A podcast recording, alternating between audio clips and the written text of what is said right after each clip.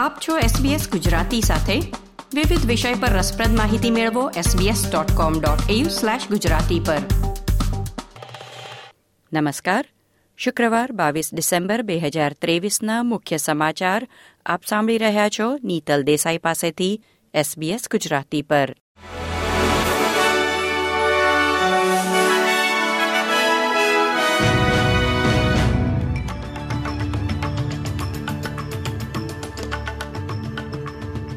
આગામી દિવસોમાં ક્રિસમસની રજાઓ દરમિયાન લાખો લોકો ઓસ્ટ્રેલિયન એરપોર્ટ પરથી પસાર થશે, જેમાં આજના એક દિવસમાં મેલબર્ન એરપોર્ટ પર લગભગ એક લાખ પંદર હજાર પ્રવાસીઓની અપેક્ષા છે.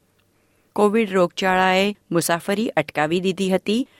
ત્યારબાદ શરૂ થયેલ પ્રવાસના ચાર વર્ષમાં સૌથી વ્યસ્ત રજાનો સમયગાળો હોવાની અપેક્ષા છે. ક્વોન્ટસે જાહેર કર્યું છે કે ડિસેમ્બર અને જાન્યુઆરી વચ્ચે પંચોતેર હજાર ફ્લાઇટ્સમાં કુલ સાડા આઠ મિલિયન મુસાફરો એરલાઇન સાથે પ્રવાસ કરવાના છે. ક્વીન્સલેન્ડમાં ચક્રવાત જેસ્પરથી થયેલા નુકસાનનો અંદાજ બહાર પાડવામાં આવ્યો છે. સત્તાવાળાઓએ પુષ્ટિ કરી કે ચૌદસોથી વધુ ઘરોને વ્યાપક નુકસાન થયું છે અને ત્રણ હજાર પાંચસો ઘરોમાં હજી સુધી વીજળી પુનઃ સ્થાપિત થઈ શકી નથી. વીમો નહીં ધરાવતા લોકો સમારકામના ખર્ચને આવરી લેવા માટે ફેડરલ સરકારની ગ્રાન્ટ પેટે પચાસ હજાર ડોલરની મદદ મેળવી શકશે, જે ઇમરજન્સી ડિઝાસ્ટર પેમેન્ટ ઉપરાંત ચૂકવવામાં આવશે. વડાપ્રધાન એન્થની આલ્બનીઝી અને ક્વીન્સલેન્ડના પ્રીમિયર સ્ટીવન માઇલ્સ આજે પૂર પીડિત વિસ્તારોની મુલાકાત લઈ રહ્યા છે. ન્યૂ સાઉથ વેલ્સ સરકાર દ્વારા ઓડિટ કરાયેલા અહેવાલમાં જાણવા મળ્યું છે કે જાહેર ક્ષેત્રના કામદારો માટે ઓવરટાઇમના કલાકોમાં નોંધપાત્ર વધારો થયો છે. જુલાઈ બે હજાર વીસથી વર્ષ બે હજાર ત્રેવીસના મધ્ય સુધીમાં રાજ્યના મોટાભાગના કર્મચારીઓ માટે એકંદરે ઓવરટાઇમ ચૂકવણીમાં ચાળીસ ટકાનો વધારો થયો છે. જે સૂચવે છે કે ઓવરટાઇમની રકમથી રાજ્ય પર અબજો ડોલરનો બોજ વધી રહ્યો છે અને વધુ પડતા કલાકો કામ કરનાર કામદારોમાં નોકરી સંબંધિત ઈજાનું જોખમ પણ વધ્યું છે.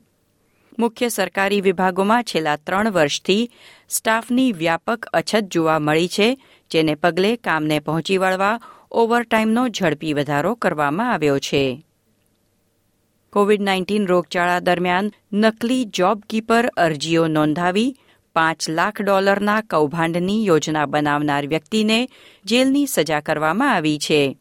પાંત્રીસ વર્ષના બ્લેક ગ્રફે ચાળીસ નકલી અરજીઓ કરી ચાર લાખ બાણું હજાર ડોલર એટીઓ પાસેથી મેળવવાનો પ્રયાસ કર્યો હતો, જ્યારે પાંત્રીસ હજાર ડોલર ગેરકાયદેસર મેળવવામાં તે સફળ પણ થયો હતો.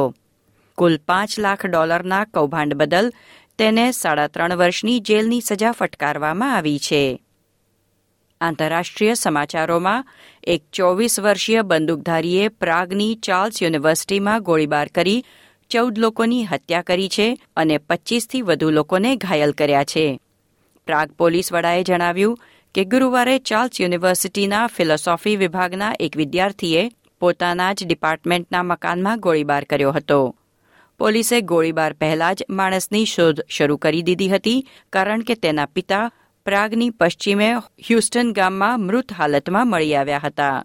સત્તાવાળાઓએ હુમલા પાછળના સંભવિત હેતુ વિશે ચોખવટ કરી નથી, પરંતુ કહ્યું કે તે આતંકવાદ સાથે જોડાયેલ ઘટના નથી. આ હતા શુક્રવારની બપોરના બાર વાગ્યા સુધીના મુખ્ય સમાચાર. આ પ્રકારની વધુ માહિતી મેળવવા માંગો છો? અમને સાંભળી શકશો Apple podcast Google podcast Spotify કે જ્યાં પણ તમે તમારા પોડકાસ્ટ મેળવતા હોવ.